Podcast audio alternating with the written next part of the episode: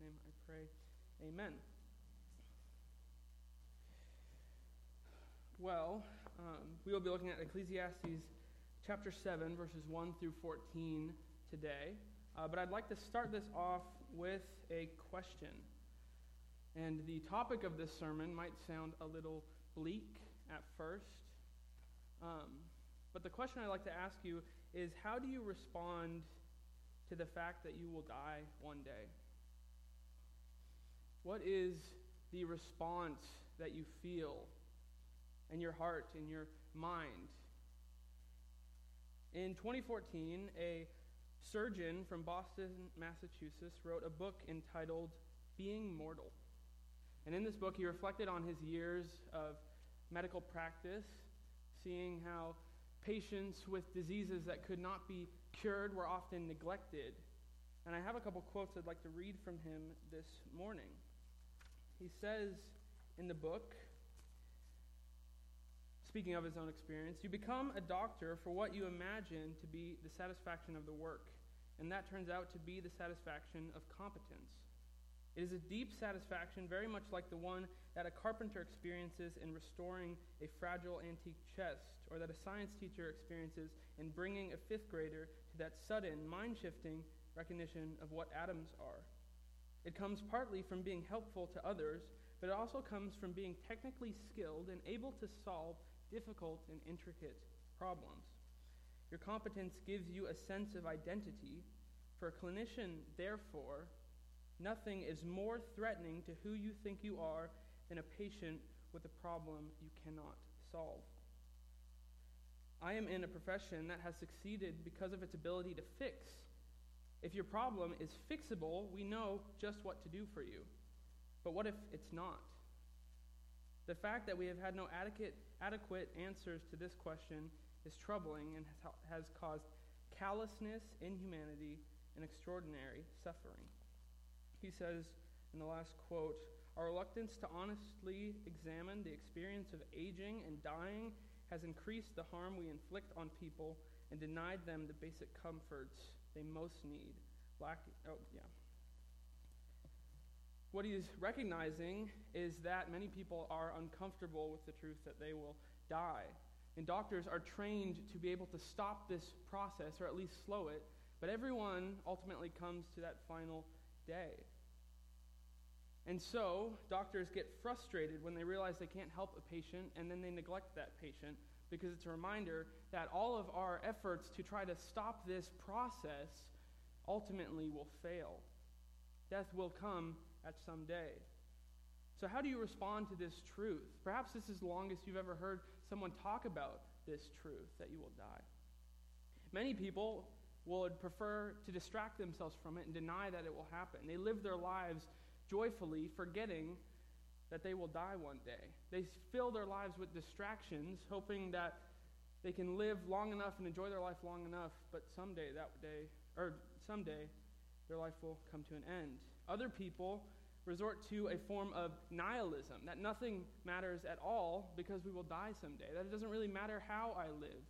If you've read the classic novel, The Stranger, it's a short little book at the end of the book, the main character is reflecting on this, and he says that anything that he did in his life really didn't matter at all because he was going to die. If he had lived a good life, so what? If he had lived a bad life, so what?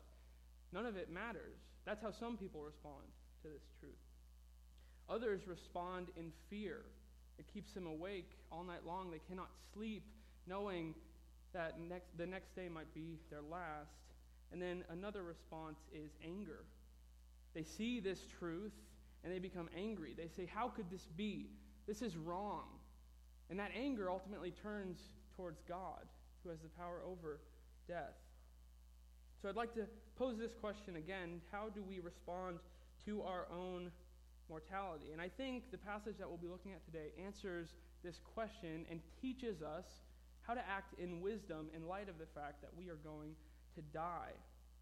So again, we're looking at Ecclesiastes chapter 7, verses 1 through 14. And a couple verses earlier, at 6, verse, chapter 6, verse 10, there's a transition in the book, the end of the first half, or the first half of the book and the beginning of the second. And the second half of the book is very much concerned with wisdom and with teaching wisdom, with helping you see and live your life wisely. And this is how um, our passage is the first one of the second half of the book. But we need to know what is wisdom. And people talk about wisdom a whole lot, but it can be hard to define what wisdom is. The great um, 19th century preacher C.H. Spurgeon defined wisdom as wisdom is the right use of knowledge. It's the correct application of what you know. If you know that 2 plus 2 equals 4, then applic- the application or the wisdom from that would be to be able to do a math equation. So that is what wisdom is, but we have to see what the knowledge is first before we can apply it wisely. So, with that being said, let's read our passage, and there's two things that we need to know in this passage that we will then learn to understand. So, I will read starting at Ecclesiastes chapter 7, verse 1. A good name is better than precious ointment, and the day of death than the day of birth. It is better to go to the house of mourning than to the house of feasting, for this is the end of all mankind, and the living will take it to heart. Sorrow is better than laughter, for by sadness of the face, or face the heart is made glad. The heart of the wise is in the house of mourning, but the heart of fools is in the house of mirth. It is better for a man to hear the rebuke of the wise than to hear the song of fools. For as the cackling of thorns under a pot, so is the laughter of fools. This also is vanity. Surely oppression drives the wise into madness, and a bribe corrupts the heart. Better is the end of a thing than its beginning, and the patient in spirit is better than the proud in spirit. Be not quick in your spirit to become angry, for anger lodges in the heart of fools. Say not, Why were the former days better than these? For it is not from wisdom that you ask this. Wisdom is good with an inheritance, an advantage to those who see the sun. For the protection of wisdom is like the protection of money, and the advantage of wisdom or of knowledge is that wisdom preserves the life of him who has it. Consider the work of God, who can make straight what God has made crooked. In the day of prosperity be joyful, in the day of adversity consider. God has made the one as well as the other, so that man may not find out anything that will be after him. This phrase, will be after him, is at the beginning of our passage, or actually the verse before our passage, and also at the end. It's kind of the two bookends of our passage. And the two truths we need to see in this passage is first, what I've been talking about, that we will all die, says in verse 2 that that is the end of mankind. But then also, at the end of our passage, Consider the work of God, who can make straight what he has made crooked. We see that there is a sovereign God in all of this. So we need to understand both of these truths. We need to be able to apply them both. So, first, we will talk about a wise response to death. And then we will talk about turning from death, a wise response to God in light of death. How do we see the relationship between God and death? If God is all good, then how can death exist? How can pain exist? It's an often question you'll hear apologists be asked. If God is good, why did this event happen? So we'll look at those things. And the main idea that I want you guys to see from this passage is that a true understanding of death comes only through trusting the wisdom of God. We have to trust the wisdom of God first before we can properly understand the place of death in this world. So let's look at the first two verses. And the point here is that the wise person remembers death. They remember that they will die. The beginning of our passage, a good name is better than a precious ointment. That's a weird phrase, precious ointment. What does it mean? Well, ointment was something that you would put on a dead body, like a perfume to keep it from smelling. And the preciousness of that signifies its value. So this was a very expensive perfume that you would put on a dead body, only given to a guy who or a person who was rich. And it says that a good name is better than the, than the precious ointment. Really, you have two people who are dead in this the person who was rich when they died and the person who had a good name when they died. And it represents two very different kinds of lifestyles. The one person lived selfishly, acquiring as much wealth as they could throughout their life, and then died. The other person lived selflessly and then passed away, and he left behind a good name. Now, ultimately, this may seem out of context to what we're talking about, but it denies the nihilist philosophy that because of death, nothing in this world really matters. Well, your actions actually do matter. Both of these people died. Having a good name will not keep you from death, but it is better to leave behind the good name than the precious ointment. We ought to think and actually consider how we live because, as we go on to see, we will die. Death is the end of mankind, and the living will lay it to heart. It's important to see here that we're not talking about our own death when it says, better to go to the house of mourning than to the house of feasting. We're talking about a funeral for another person. And this house of feasting in this passage was usually considered a wedding or celebration of a birth. So, given between the option, most people would prefer to go to the wedding. They would prefer to celebrate something new rather than remember what was gone. But Solomon says in this passage, it's better to go to the house of mourning. Well, why is it better to go? He says, For this is the end of all mankind, and the living will take it to heart. We are all going this way. This is the wake up call. So when you go to the house of mourning, you remember that this is where you are going as well. Within years, decades maybe, you'll be the one who fills the coffin. That's where we are all going. Now, I know that Christ could return before that day comes. That's what we pray for. That's what we hope for, that he will come. And we pray, Lord Jesus, come quickly. But if Christ does not come before that day, then this is the way that we are going. So when you go to the house of mourning, you remember that this is where you are going. And it says in our passage, notice who lays it to heart. It's not everyone, it's the living. Now, our culture often tries to tell us what it means to really live. Or you may have heard somebody say something along the lines, you haven't lived until you've done this thing, or you haven't lived until you've had this food or been to this place. Well, according to our passage, the person who really lives, in the irony, the person who really lives is the one who knows that they will die. Because they know that their life is fleeting. Now, it's interesting, if you go back to chapter 3, you'll see that God has put eternity onto the hearts of men. So we know that something is coming after death. We know that. But we also know that death will happen. That our life on this earth is fleeting, that it matters how we live. And so the wise person is the person who remembers that they will die and lives in light of that. Jonathan Edwards has the phrase when he prayed once, Lord, stamp eternity on my eyeballs. It's the prayer that you would remember that you are going to go somewhere after you die. So they remember death because you see that your life is fleeting, but also when we remember death, we get to see that this was not how it was originally meant to be.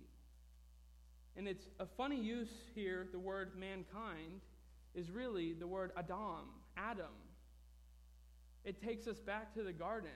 God created this world without death in it, but because Adam and Eve sinned, death was brought, was brought into the world. So when we remember death, we remember that this is not how it's supposed to be. That it wasn't originally created like this. That death is alien to this world, it's foreign, but it's here anyways. Which leads us to the second point now we see death in front of us. The wise person remembers death, but the wise person also takes death seriously. And in verses 3 through 6, we really get two different images of two different responses to death. Now, if we don't read this verse contextually, it says sorrow is better than laughter. You might think that it's always better to be sorrowful. It's always better to be mourning. That Christians should be very sad people. If you don't understand this verse within the context of talking about death. But we already know from the book of Ecclesiastes that that cannot be the case. Christians aren't called to be sorrowful all the time. Four times already, Solomon has said in this book that there is nothing better for a man than that he enjoys his life and his toil on earth. And we know from chapter 3 that there is a time to mourn and a time to weep, but there's also a time to laugh and to dance. So this can't be talking about all the time, but in the specific context, when you're thinking about death or when you're attending a funeral or you had a loved one who's passed on, which is better, sorrow or laughter? Weeping or laughter? Now, the two things are compared and contrasted a lot in these four verses. You have laughter on one hand, and it's not necessarily just laughter like someone who needs a good laugh, comic relief in a hard time, but it's the laughter of distraction, the laughter of not taking things seriously, the laughter of preferring to do something else rather than spend time mourning the loss of someone or thinking about your own mortality. And this is rampant, especially in my generation. Young men and women spend hours doing things that will only distract them. Young men, especially, looking at funny pictures and videos on YouTube to distract them from the important things of life. And the interesting thing about this is, though they spend so much time laughing, my generation is one of the most depressed and anxious generations that has ever been, especially in the United States. This laughter doesn't actually help anything. And that's what it says later on. When you distract yourself from the reality that you are going to pass away, it may seem like it will benefit you, but it won't. Read verse 6. For as the crackling of thorns under a pot, so is the laughter of fools. This also is vanity. Now, this is an interesting image that he puts here, and it's one that I have a lot of experience with. I grew up in western Washington state, and on my property we had a lot of blackberry bushes, which were just, clusters of vines um, all together. And we loved the blackberries that they would produce. But every year we had to cut these vines back because they would grow and grow and grow, and if we didn't cut them back, they would eventually take over part of our yard. So I have lots of experience cutting back these clusters of thorns, and I also have a lot of experience burning them because that's what we would do. We would burn all of this compost. And the interesting thing about a cluster of dead blackberry vines is that they have a really big size. It's really hard to get them into a compact area. You can't stack them like pieces of wood, so they look very large. But they're so dry and brittle that you can easily break them apart. And so, this crackling of thorns, you imagine taking that cluster of dry blackberry vines and throwing it on a fire. You would imagine that you would have a good amount of heat. And it says under a pot here, maybe you need to boil some water. You would imagine that it would last you a while. But in reality, the vines would be gone like that. They're so quickly gone away, and it's such a loud burn because it's so dry, all that crackling. And this is the image that we get of the laughter of fools. It looks like it would be helpful, but in reality, it offers no real warmth, it offers no real benefit. That's the laughter of fools. If you imagine someone who had a large cut across part of their body, the laughter of fools would be to put a band aid on it and then cover that part of the body and forget about it. But that is not how you treat a wound. But look at the other option. There is sorrow. And we are told that sorrow is better than laughter. But we're also given a reason why it's better than laughter. For by sadness of face, the heart is made glad. We have two reasons why sorrow is better than laughter. The first is because it offers healing for the heart. When we mourn after someone who has passed on, it is a healing process. And that's what this phrase means. The heart is made glad. Literally, the heart is made well or good. It's a healing phrase. Through this sadness of the face, your heart begins to heal after what you have lost. So, through this seriousness of taking death serious, you actually are being enveloped in a healing process. Number one, especially for those who have mourned loved ones, but also through this sadness of faith, face, you are surrounding yourselves with wisdom or with this sorrow. There's a reason why funerals are most often held in churches. Because churches, the good ones especially, are equipped with teaching how to handle death, how to learn from death. And so, when you come together for a funeral, especially when you're part of a body like we are, for many of us, part of this body of Christ, you surround yourself with other people who should be or are wise, who know how to handle these things. Which means if you know someone who is mourning, you can help them as a Christian. You are this wise person who can rebuke them. So there's two reasons, again, why sorrow is better than laughter because it's a healing process when you're sorrowful over sin, and because you surround yourselves when you're sorrowful with other wise voices, is what our passage says. So the wise person takes death seriously. They don't just try to go past it easily, but they actually take time to mourn. Mourning is a good thing. There is a time for mourning, it's a healing process. So, the last main point of this sermon is verses 7 through 14. And it is that the wise person trusts the wisdom of God in the face of death. Now, we talked about being sorrowful when someone passes on and being at a funeral and being sorrowful, but there's a way that this can be done incorrectly. That this sorrow will actually learn to anger or move to anger. And someone who is sorrowful after the passing of somebody will become angry, but they'll have nobody to come angry at. And I'm not talking about cases where there was a murder or something like that, where someone actually takes another life. Those are good cases to be angry because that person committed an injustice. But when death occurs, there are many people who will simply become angry at death. But death is not a person, so they in turn become angry at God for not intervening, for not doing what he could have done. And some people think this anger is correct. In the 20th century, a British poet wrote a poem. I don't know if you know it. It's called Do Not Go Gentle into That Good Night. And the first uh, verse of that poem is Do not go gentle into that good night. Old man should burn and rave at close of day. Rage, rage against the dying of the light. He was an atheist, and the good night that he's talking about there is passing on, it's death. And he says that when you die, you should be angry, you should be furious. And I don't believe that is correct based on our passage here today. And so, what is the other option? You can become angry at God through this death, through seeing this tragedy in life, or you can submit to God's wisdom and hope to understand death.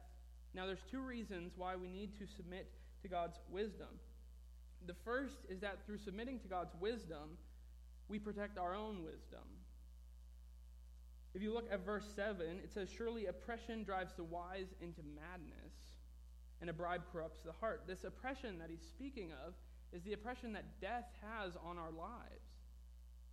The wise person, the person who um, accumulates knowledge, must be able to reconcile themselves with this death, with this oppression. There's many people, many scholars or professors in um, universities that still have not reconciled with the truth that they will die one day.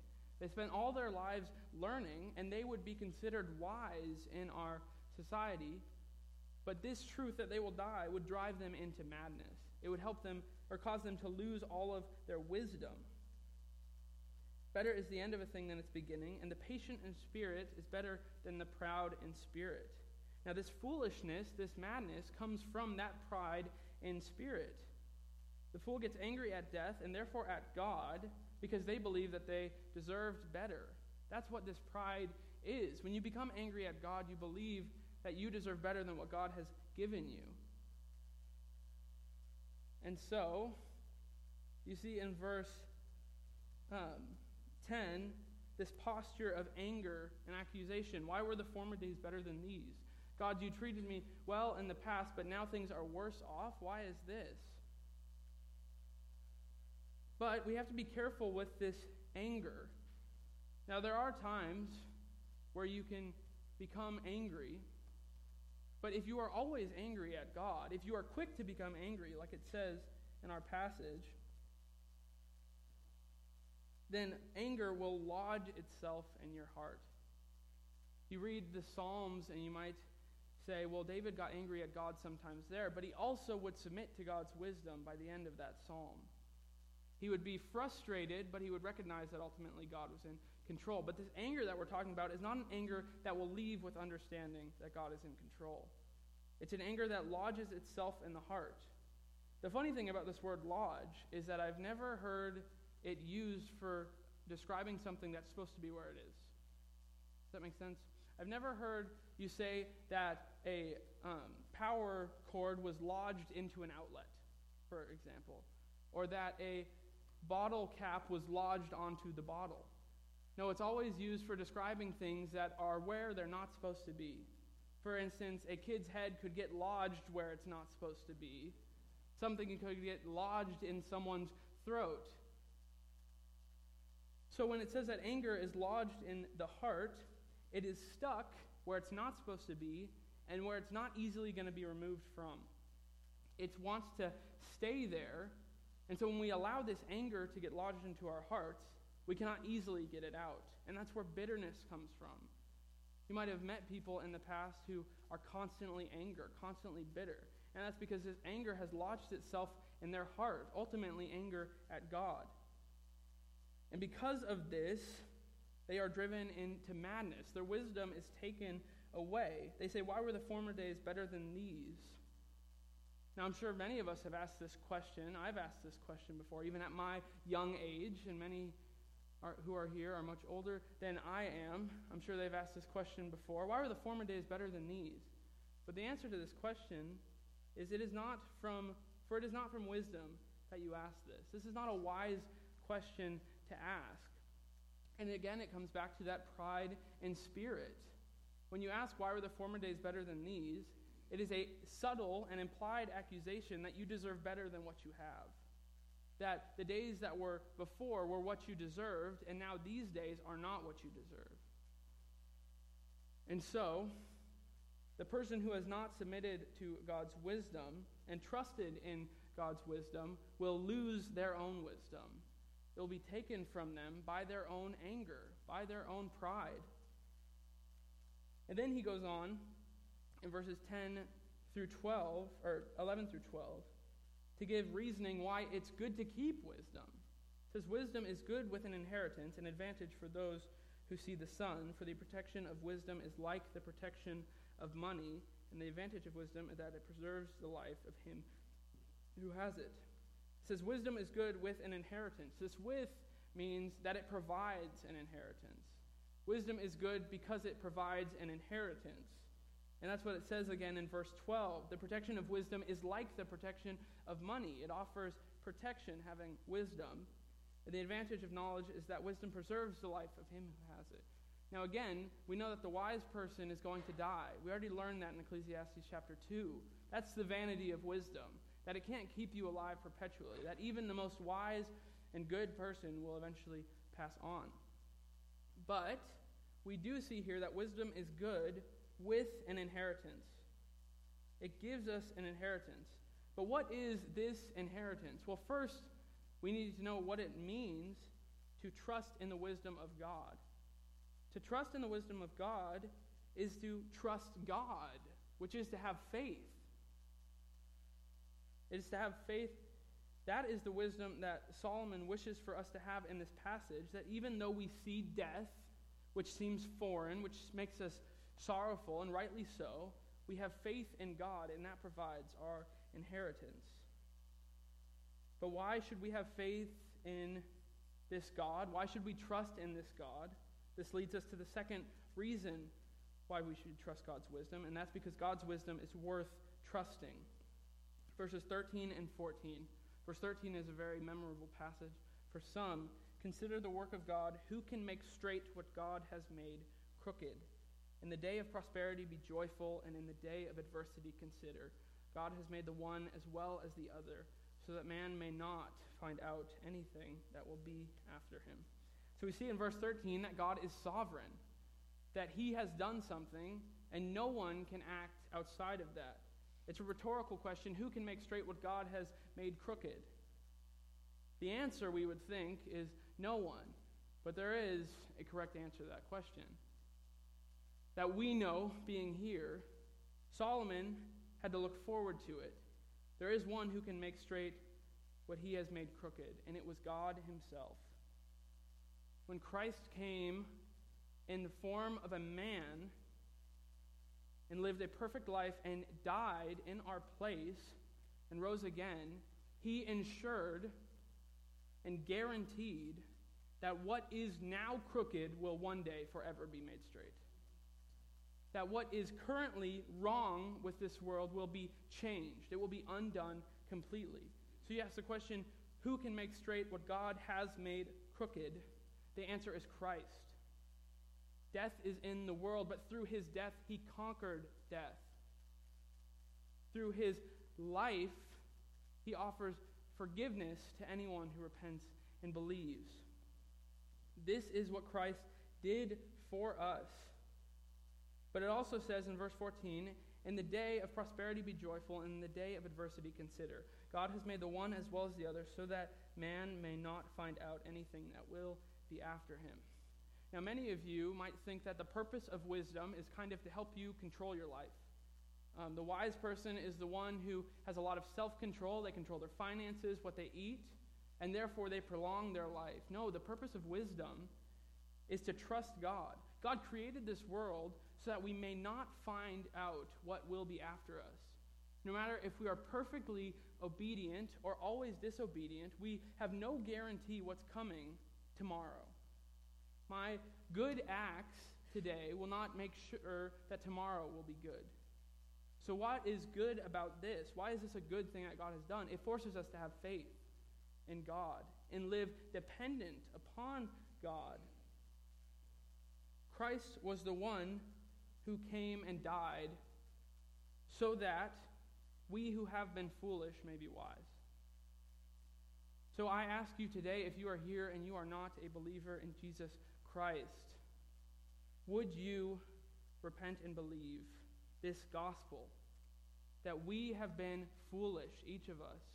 We have all sinned against God.